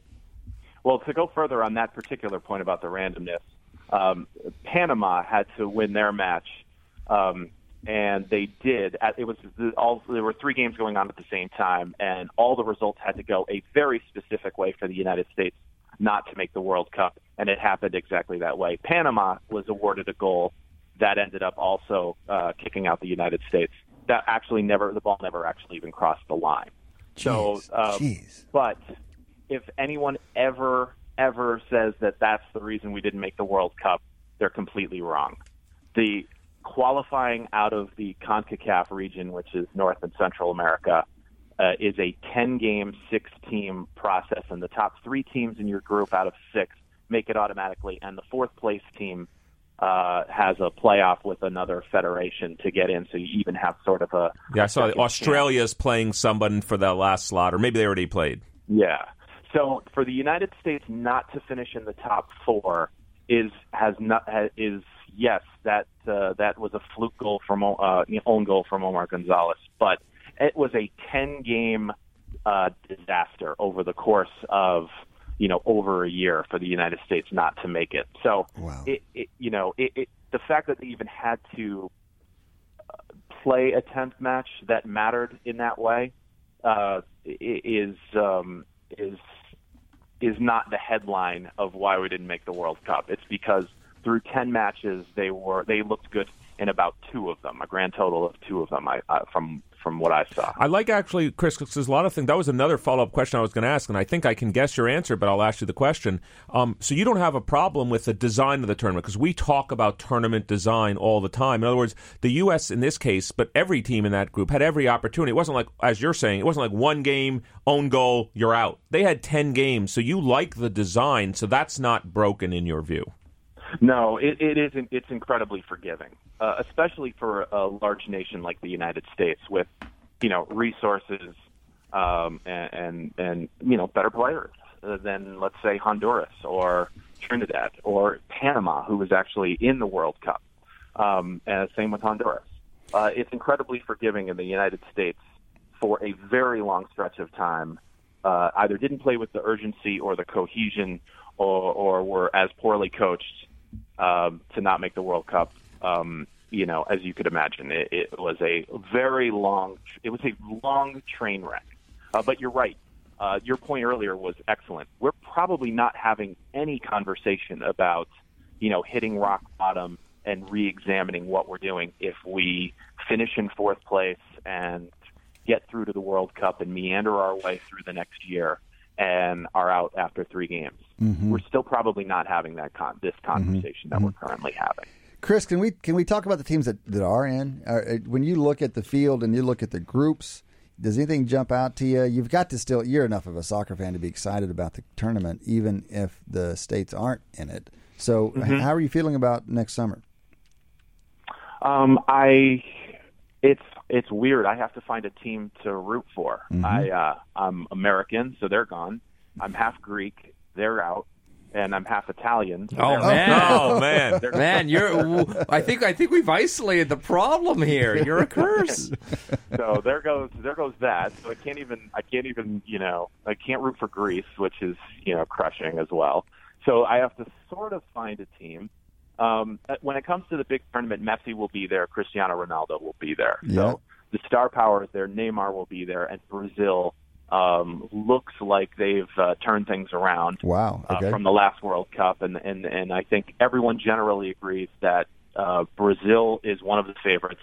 Germany is definitely the odds-on favorite, and there may be one or two other teams. You know, Argentina's not as good as they've been. Um, you know, there there are other teams. It, it's Germany and Brazil. You know, I think is is what I see the most. Um, who am I going to root for? Probably Iceland. Uh, I worked Oh, on yeah. the Euros last uh, two years ago or Okay. a year and a half ago, and Yeah. they were a lot of fun to follow and and a, and a good team. And um, selfishly, I'll be rooting for Belgium. One of uh, our coworkers uh, on our World Cup studio shows, Roberto Martinez, uh, who was a former manager who worked with us on these tournaments, is now the uh, the uh, uh, uh, manager of uh, Belgium. So uh, Oh, wow. we'll be Okay. rooting for him, just so I can say I know him. He won the World Cup, but I think it's probably just selfish. Well, some of, some of my buddies the other night were, were saying that Belgium looked surprisingly strong and was actually one of the favorites going into the year. I think that's true. I think that's true. Uh, there aren't as many. Um, I, I- I think I think there's only sort of five teams that can actually win it. Um, as and, and I, I know I think it's pretty clear cut who the you know the, it's the usual suspects, but there doesn't seem to be a wonderful dark horse uh, pick. And I think Belgium is probably the furthest out of the norm that you would expect in their Got You it. you would think know. with some of these larger teams being uh, knocked out uh, before before they got there that maybe that would actually open up the field a little bit. But I guess it's just so top heavy with Germany and Brazil that there's not a lot of probabilities left over. Yeah, the, It- the Italy, the uh, Netherlands, The, Mm-hmm. the sorry, the Italy's, the Netherlands, The know, Americans. the Americans. Those are the top three names that are really missing. I I don't think anybody's really missing Ivory Coast, even though that was a little bit of a surprise in Ghana. And it feels to me like it's been filled in by teams that you're really not going to be that interested in, like Morocco and you know some of the other smaller teams. You know, Panama. I'll be really interested to see Panama because they have so many players from Major League Soccer and they're in our Ah, region, but does that re- is Panama really going to get you to the television set? Um, you know, next summer probably not. So, Chris, let me ask you a question. You know, they've always talked, in once the World Cup groups, the eight groups are set, they've always talked about, you know, in some years, a group of death. Well, I don't know if you saw the analysis, but there's the anti group of death this year, which, according to, if you look at ELO ratings, you know, uh, mathematical ratings, um, Yeah. the group of Russia, Uruguay, Egypt, and Saudi Arabia is the easiest group in the history of the World Cup seedings, where if you look at their average ELO rating, it's almost 100 points below the average of the teams in there. Have, is this something that you've looked at or other people that you speak to have looked at and said, wow, how great, and, and Russia's the home country, how great would it be to be in that region where, in some sense, you know, you're not playing anybody good to possibly advance? Ugh, it, that's a tragic group. I mean, look, you, Ur- Uruguay has a, a track record recently, and and stars that that soccer fans have heard of in uh, Luis Suarez and Cavani and, a- and Oh. a couple of other players. So they're they're a known quantity. Um, but wow, what a draw for the Russians, huh? How did that how, happen? you can't, Wow, just so what a weird, so odd, huh? right? Jeez. That is odd that they picked up Egypt and Saudi Arabia. Four years from now, they won't be allowed in the World Cup because there'll Oh. be some big controversy over it. Unbelievable. I mean, look, Spain probably would have loved to have been in that group. They were, um, you know, Russia was uh, the when they do the seeding for the World Cup in the eight groups. You know, there are eight seeded teams at the top of the group, and then there's the second seeded teams, which are usually, you know, which are the the next best. And Spain somehow ended up in in uh, in the second group, and I'm sure they would have loved to have been with uh, Russia. Uruguay. Oh, they would have replaced Uruguay. So I'm sure they would have loved Russia, Egypt, Saudi Arabia instead of Portugal, Iran, and Morocco. Although I, they probably won't complain too much about that either. Right. We're talking to Chris Alexopoulos. Chris is a soccer producer at ESPN. He's been on site for the last two World Cups in, in South Africa and Brazil. He's been doing soccer uh, in some form or fashion his entire career and a great advocate for soccer. Chris, before we go, we need to hear a little bit from you about the state of analytics in soccer. So we've seen it advanced in every other sport. And in fact, we had a little bit of a conversation on the show last week, unexpectedly, about soccer analytics. And you have kind of an interesting perspective because you you have the job of trying to decide of deciding and trying to get onto the television production what you know advanced statistics and so you've got to work with the analysts on one side and the on-air talent on other you, in the past we've heard you say you can't get these guys to use the numbers some They but it gives don't like it. it, you've got an interesting seat. I mean, wh- what do you think the state of the analytics, um, analytics in soccer is, and, and where's it going, and what does it need? It, it's at an interesting spot. Um, the last time I think we spoke uh, on this podcast, you know, we were talking about potentially like um, potentially a magic bullet um, of uh, you know an advanced met- uh, advanced statistic, an advanced metric, something to measure player uh, performance. And there are sort of roadblocks everywhere you look. Um, the you know when it when it comes to um, evaluating soccer players. Uh, announcers, ex-players, coaches have zero interest.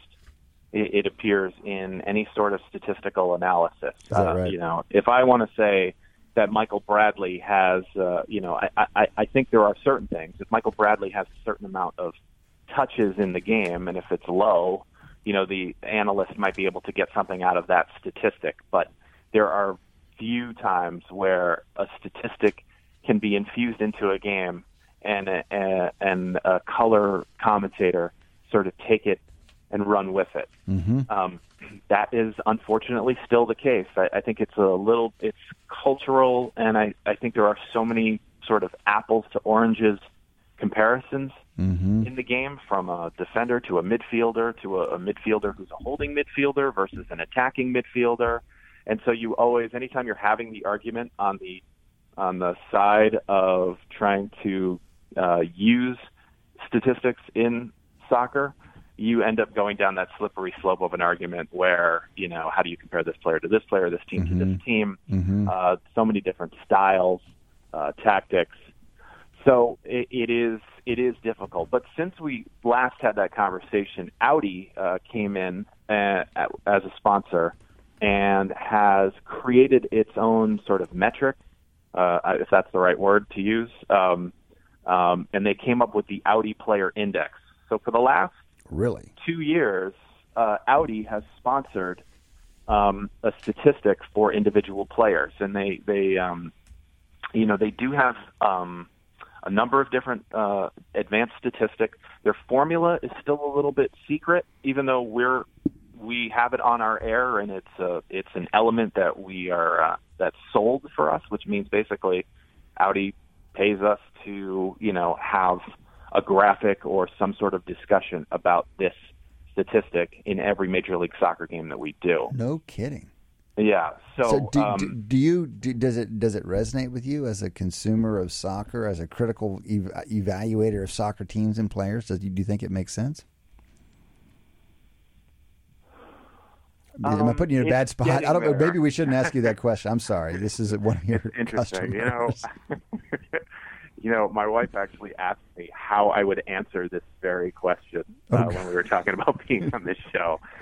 Um, and I I'm, still Chris, I probably should retract. I'll it. retract the question. I No, no, no, no, no. I retract good- the question. It's a good question. Uh, it, it's a good question and one that needs to be answered uh, because it's a cultural thing. So, you know, uh, when I'm producing a game, if one of the producers who I work with is producing a game and has this element, we have to believe in it, regardless of whether it is, uh, uh, you know, regardless of whether it's a formula that actually works and we believe in it, we have to sell it. So as producers, we have to come up with the most interesting content uh, to support the uh, you know the ratings that have come out and sell it to our announcers and try our best to sell it to the audience.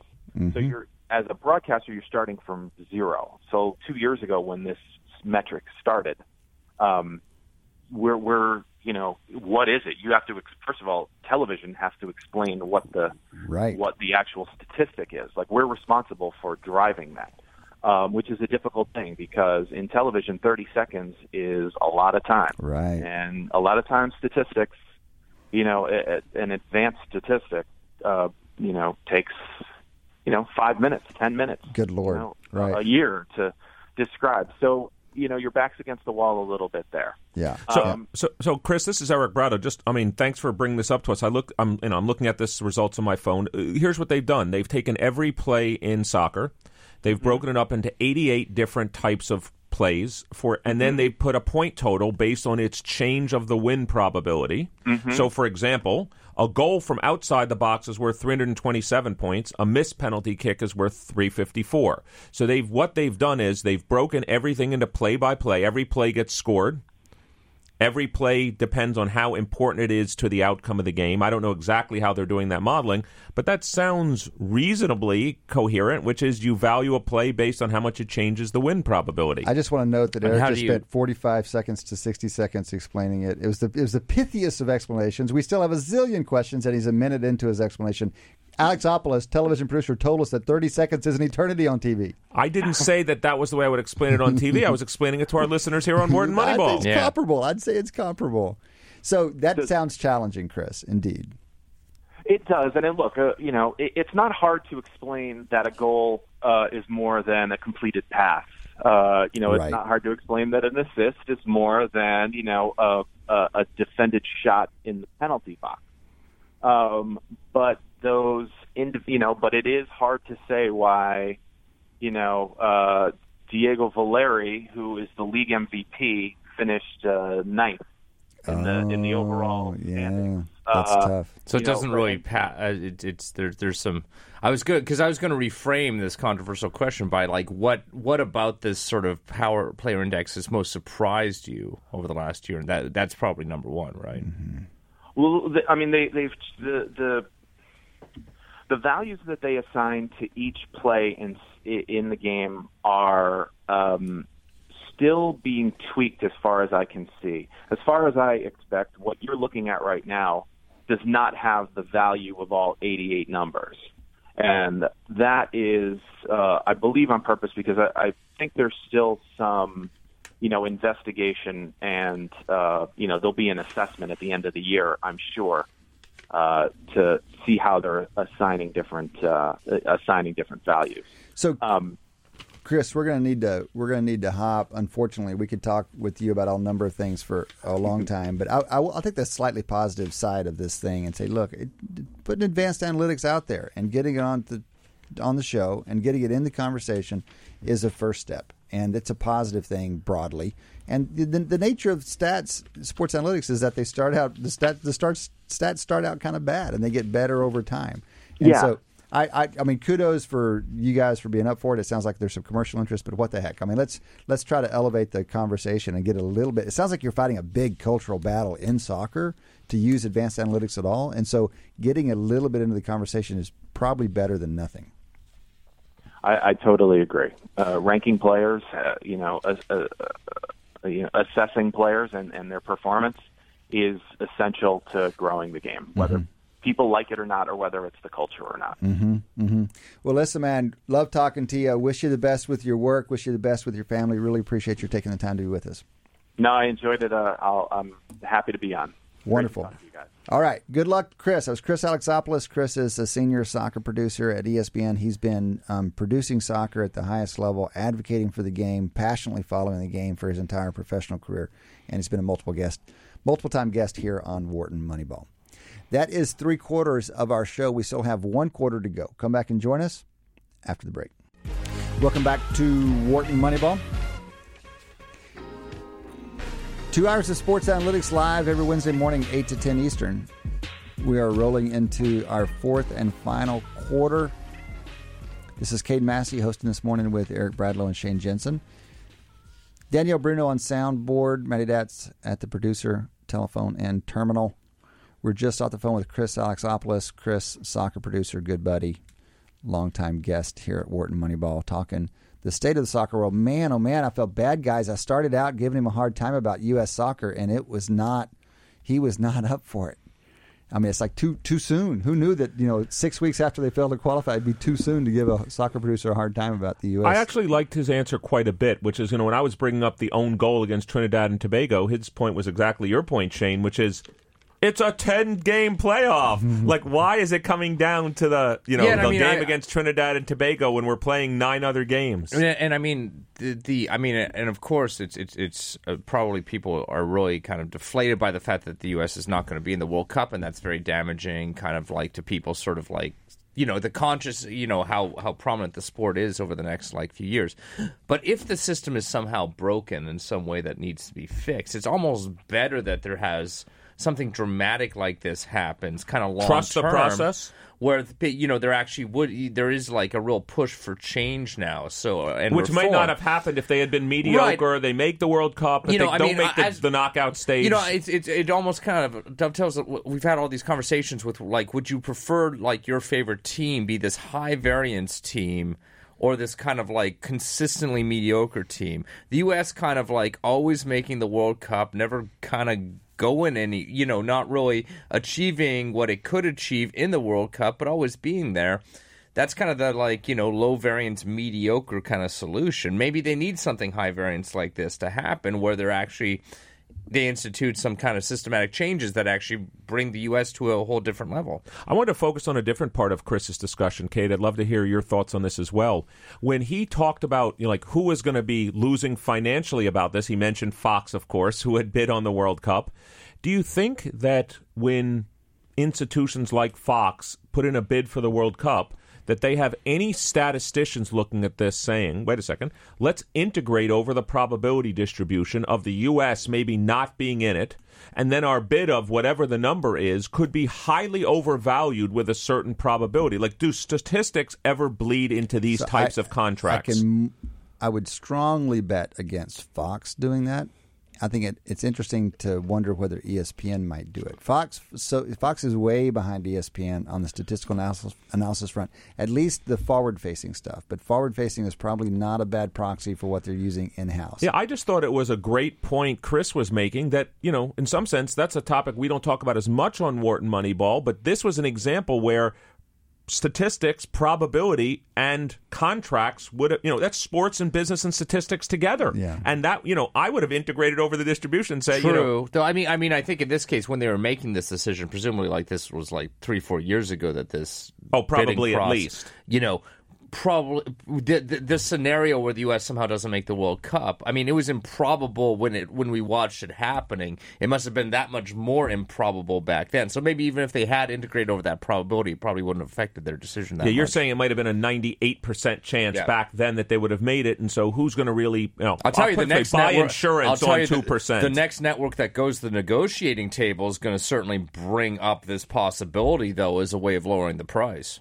So something now like that it's happened. Four hundred and twenty-five million dollars they paid for the 2018 and 2022. So those two World Cups cost them 425 million. God knows they. I don't even know what that how the whether the scale what the scale of this Yeah, like exactly. what like is that That's true. know- I say That's that one, 'cause it in, seems one like what Monday the night football game. cost? Oh, billions in the billions of Right, dollars. okay, I don't But even I also like your point, Shane, which is the next person bidding on this, they better take this into account and see if they can use it to get no, a discount. they're probably happy. They're like, well, this is a this is something we can bring up to kind of lower that price down a little bit. This possibility now that the U.S. does not make it. But by the way, the forecast, Matt's telling us the forecast, the, the purchase was made back in 2011. So they had to do that seven years Yeah. ahead of time. That's a tough. There's no way they I mean, could look, have they, they don't really want to use power rankings to predict what games to have on telecast in college football a month ahead of time. So I'm Yeah. guessing, I'm going to guess Fox is not using analytics to make those decisions. Speaking of other improbable events, Eric, have you changed your opinion on whether Tiger Woods is ever go- again going to win a major golf tournament?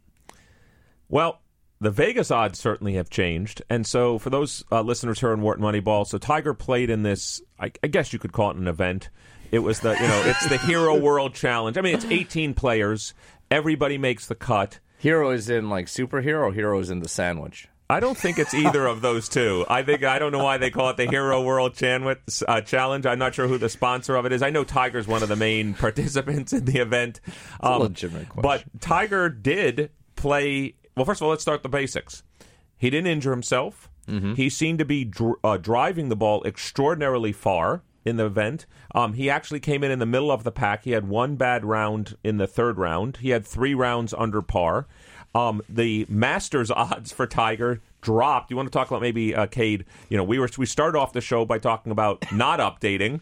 Well, his Masters odds to win the Masters because of this Hero Yeah. World Challenge went from forty to one to fifteen to one. Now that is unbelievable. high. That's crazy. That's So- unbelievable. That's So What, what, what do you think the favorites will go off at like seven to one, six to one? Well, you like you have talked about this a lot with your work with Rufus Peabody a lot. That golf is one of those sports where you know if someone says I'll take five players and you say I'll take the field. You take the field. Like the probability matter is the so five- spread out. And so, but Tiger being 15 to 1, well, obviously that puts him in one of the top, Yeah. you're saying 20 players to win the Masters. Um, I don't know. I was very encouraged by the state of his game. Uh, his putting seemed good. Uh, he still, you know, chunked a few chips here and there, but the guy did shoot in the 60s in three rounds. And even his awful round, the thing that was encouraging about it is he had an awful front nine on Saturday, but he recovered on the back nine. Like it almost seemed like the old Tiger. Like he was like minus plus five or plus six, and then all of a sudden he ended plus three. Like he didn't let it be a round of 80. It was a round of 74, 75. I was encouraged by what I saw, but I'm still standing with I don't think he'll win another major. I don't. Um, it's the It's he's- fun he's to have 40 him back in the field. It's interesting. It's interesting. It's interesting to see, to see markets overreact for sure. There's a market that underreacts. How about Wichita State in the college basketball world? Great piece recently by Ken Pomeroy on these guys are kind of the Gonzaga of the of the of the current era in college basketball. Well, the thing I loved about Ken's piece, and we obviously have Ken on many times. I suggest everyone follow everything that Ken does. It's really interesting reading. Um, was that the one thing that Wichita State does, and it's not by design. In other words, it's not like they say if you come to Wichita State, you have to stay here for four years. By definition, people that go to go to the Shockers, you know, either a they're not as high coming out of high school, therefore they don't have the opportunity to go one and done to the pros, or they've built a culture where that's kind of an expectation, and those are the people they bring into Wichita State. But of all the top teams currently in college basketball, Wichita State. Uh, Ken calls this his uh, analysis of experience and continuity. You know, basically how long do players stay. There's no doubt that that's I mean, a, a, big driver of Wichita State's success. And so they've seemed to have said, you know, we're going to, we may not have the best talent, but we're going to have experience and continuity of people playing um, together. It kind of makes me jealous of the fans, the Wichita State fans, because to actually have more than a to year be able to, to get cheer to know for players, two, I mean, three, four what years. a novel for, yeah. idea. Yeah. But it also talks about, you know, statistically, are there ways in some sense to compete other than just on talent? And in some sense, they're right. competing on other dimensions. So Eric, but do you think they recruit differently because of it? Well, that's that was the first thing I posited. Um, let me just say, uh, Cade, I don't know the answer, but let me say what I think the answer should be. I hope the answer is yes. I hope the answer is yes. Now, does that mean I'm stupid enough to think that if a top 10 recruit said, I want to come to Wichita State, one and done, that the coach is going to be like, nope, you can't come to Wichita State? No, but I'm hoping what they do is they do recruit for people that have a high likelihood of being able to stay. Because again, they're not going to get the top 50 players. So why not go for someone that's And, like- and among the next 50, if they're not going to get the top 50 anyway, they may actually draw. That This might be a draw to, you know, sort of give them kind of a, a an arbitrage uh, in in the play, recruits' minds if they can kind of go and know that they're good. The, this continuity cuts both ways, right? The fact that you kind of you know aren't are going to have the same teammates and everything for the next few years. That's probably pretty attractive to these uh, talents that maybe aren't again thinking that they're going to get into the NBA right away anyway. Well, Cade's question also brings up an interesting statistical question, which is let's imagine Wichita State had a choice between, I'm just making up these numbers roughly. They could get the number 60 recruit in the country who would come, but only would be one and done, or they could drop to some number and that person would stay for four years. How far would they let that drop?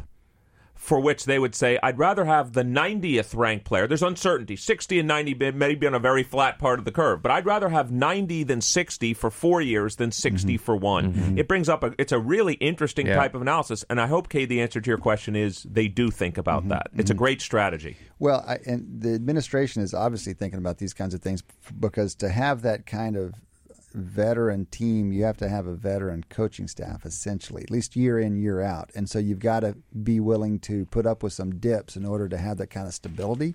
And we don't see enough schools doing that. And again, it makes you jealous for those of us who aren't, you know, don't have that, don't have that kind of team to pull for. The the fans of Wichita State are in a good a good situation. Guys, the the the college football bowls got set over the weekend, not just the the playoff, but actually the whole slate of bowls. But by the way, we're going to have a special bowl episode uh, next week. We may spend a whole segment on bowls because Ty Hildebrandt of the Solid Verbal, one of the best college football podcasts out there, Ty's going to come in studio and this is something we've done a year or two in the past. They run a great college football bowl um, confidence pool, and we'll be we'll be breaking down the bowls in more detail next week. But did you know with the full slate of these games, like 40, bo- 40 games or whatever, did anything in particular jump out to you? Am I evil to say that the game I care about the most is UCF against Auburn? no, Why why would that be evil? Well, it's not the semifinal game. It's not, you know, I, I forget if I think Stanton I Notre mean, let's Dame assume we're all excited about the playoff games. You know, I mean, I think this is probably the thing that uh, the the game, the bull game that stood out to me the most Why, among why the so non. tell me about that, playoffs. guys. Why is it? Well, it's, you know, in some sense, this is the first litmus test about how good is UCF. Yeah. And they're playing, no one can say, for obvi- we talked about Auburn's record on the show, beating Georgia and Alabama. No one can say that Auburn's not a legitimate top team. That's right. And so if UCF were to perform well or even win that game, that, I mean, you, you've said this now Yeah, for I three mean- straight weeks here in Wharton Moneyball, Cade. If UCS, UCF wants to get into the conversation for future years, like Boise State did, just like when Boise State beat Oklahoma in what again I consider the greatest college Yep. football game ever played, UCF has to show up against Auburn. If UCF Mm-hmm. does not show up against Auburn, I think you would probably say, Cade, and this is probably true. I don't care what they do next season, they're not getting into the playoffs. But if they beat Auburn, now at least they may go in with a prior where at least people, of course, they can't change their schedule for next season, which is unfortunate. That's not going to happen in one year. But that game is really, really intriguing to me. I, I have wanted from August to place a bet on the UCF USF winner not covering in their bowl game. I've wanted that bet for the entire season because I just don't believe that these teams are quite as good as they're believed to be. Um, and it's not to it's no crime that they're not because but they're just they're at a different tier. And they come, they you know, UCF had a great season, undefeated. Scott Frost, phenomenal job turning around that program. But I don't believe they're in the same category. I don't believe they in any way deserve one of the four spots, even to be in the conversation. So I'm happy to see them play Auburn, and I think they're going to get thumped. And I, I'm just Well, I'm- Massey Peabody has 13 points. Yeah. What's the what's the bet? Let me see what the I, bet. I don't I don't they've these opening spreads aren't the most reliable things in the world and it's really early. But we can find a line on this and hopefully it's gonna be it's like nine and a half or something. So we, we like we like Auburn.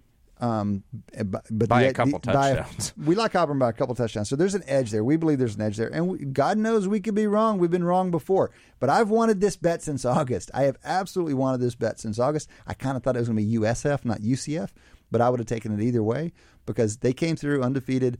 People overreact, in my opinion, to that undefeated record. People have over touted this team. I, I think they have. They're a good team, but we make them about two touchdown underdog to Auburn, and I hope it plays out that way.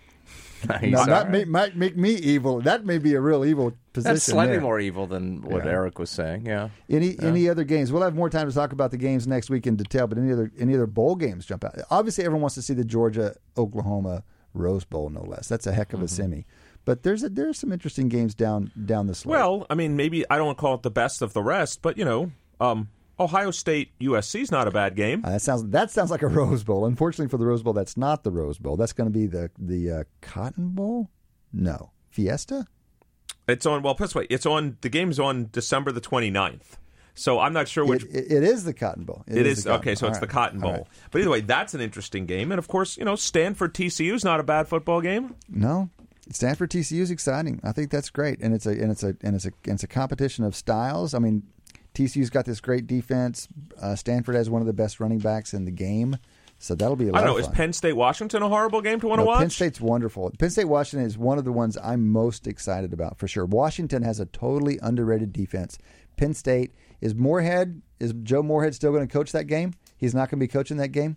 So Dan Loney says Moorhead's going to be gone. He's taken over the job at Mississippi State. Probably the most exciting offensive coordinator in the game. He completely rebuilt that Penn State offense to see how they do against Washington. That's those both those are second five teams. And we also Those- have Miami, Wisconsin, the two near misses for the college playoffs. you know, with one more win, those teams were in. Yep. That's not a horrible game no, either. No, that's that's great. Agreed entirely. I think there's some fun games there. We'll break them down in more detail next time on the college football front. On the pro football front, we need to take a look at this Sunday's games.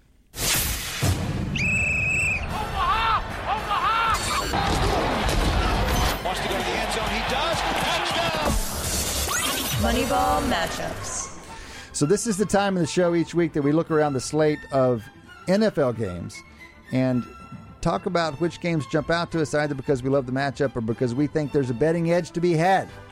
Gentlemen, There's a lot of good games this weekend. well, thank God we went through most of the season no, it's without true. any It's true. It seems to be picking up right around the time college is, you know, like obviously uh, trailing down. So, uh, yeah, I, I don't even know where to start. Well, here's let me just say, I think there are six games being played this week at least where both teams are you could argue playoff teams. So there's Saints at Falcons. We could argue those are both playoff teams. Yeah, definitely. Vikings at Panthers Yeah. definitely are both playoff teams. Yeah. They probably both won't make it, but one of them will. Chiefs Raiders is a game, you know, among the Those teams. No, but I'm just no. saying one of them probably will win the division. No. Or those San Diego might, or the, sorry, the LA Chargers might. Rams Eagles. Surprisingly, Jaguars Seahawks I know. is a game among playoff teams, and of course Steelers Ravens Yep. as of right now.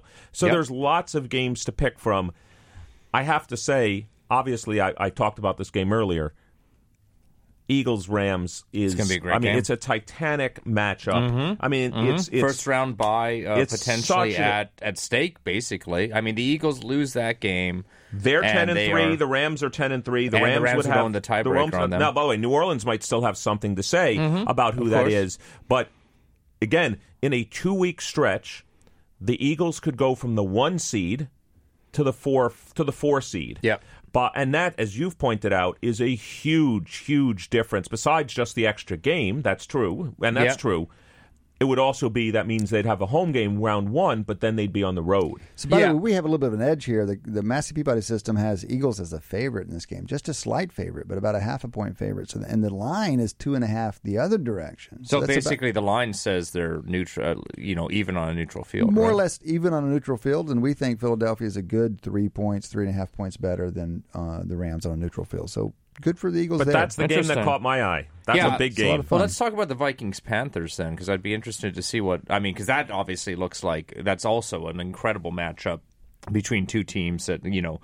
I mean, obviously the Vikings are in this uh, first round bye conversation very much. They're probably in the driver's seat, you know, given that the Eagles Rams now are playing each other. Massey Um, Peabody and the would make- Panthers look fantastic. with home field advantage, we'd make the Panthers about a half a point favorite on that one. Oh, wow. And, and that so again about a three point edge because the line is Vikings two and a half. Mm-hmm. So again, those those three point edges are getting into the bettable territory. They're in the bettable Yeah. territory. Maybe a small bet, but we we um we don't see we don't see Vikings two and a half. Even though we love the Vikings, we think they're the the third best team in the league. But but Panthers are solid and they've got the home field advantage. Okay, my game just looking at what I care the most about is Steelers Ravens. Yeah. and it's that it's that it's that division rivalry. For years, this was the toughest rivalry in the NFL. This- Pittsburgh coming off a really pretty victory over uh, oh Cincinnati God, there. Oh God, just Jeez. a brutal, a brutal, Brutal. brutal game. They're hosting, and they are they don't have as much to play for. The Steelers have looked as bad as a ten and two team, Team can ha- be. can- Yeah. right? I mean, well, actually, just so just something we I mean, of course, the Bengals are going to lose to them. That's just sort of written in stone. But But by the way, not that this is obviously the only metric. It's a metric. It's, there's lots of metrics to look at. Um, Steelers are ten and two. The Ravens are seven and five. The Ravens have a better net point differential than the Yeah. Steelers. the Steelers Yeah, have they- looked I They understand. haven't played the schedule. They haven't played the schedule. The schedule's different, but So Yeah. the line there is five point Steelers. We think it's about a six point thing. So there's not really an edge. We don't disagree that much. But I do think the psychology is different because Mm-hmm. the Ravens are definitely vying for a playoff spot. They're playing every game as if it's already the playoffs. The Steelers are more or less locked into the division Yeah. title at this point. They have a little bit less motivation. All right, guys, it's just a fun, fun Sunday. We don't have college football this week, but we've got a good football season, a good football slate on Sunday in the NFL. Should be fun. and I'll to, be uh, at Bucket Lions at Buccaneers. Unfortunately, oh, I, well, that's what happens when you buy plane tickets way in advance. At least it's, it's Florida in December, so you're, you're There not you go. complain too much. All right, that has been another two hours, another show here at Wharton Moneyball. Appreciate your listening. Thanks from Cade, Shane, and Eric. Thanks from Danielle Bruno, and thanks to Danielle Bruno and Maddie Datz. Thanks to our guest, fantastic guest, Stephen Prather, SportSource Analytics, Chris Alexopoulos of ESPN. We will be back next week. Come back and join us. Until then, enjoy your sports.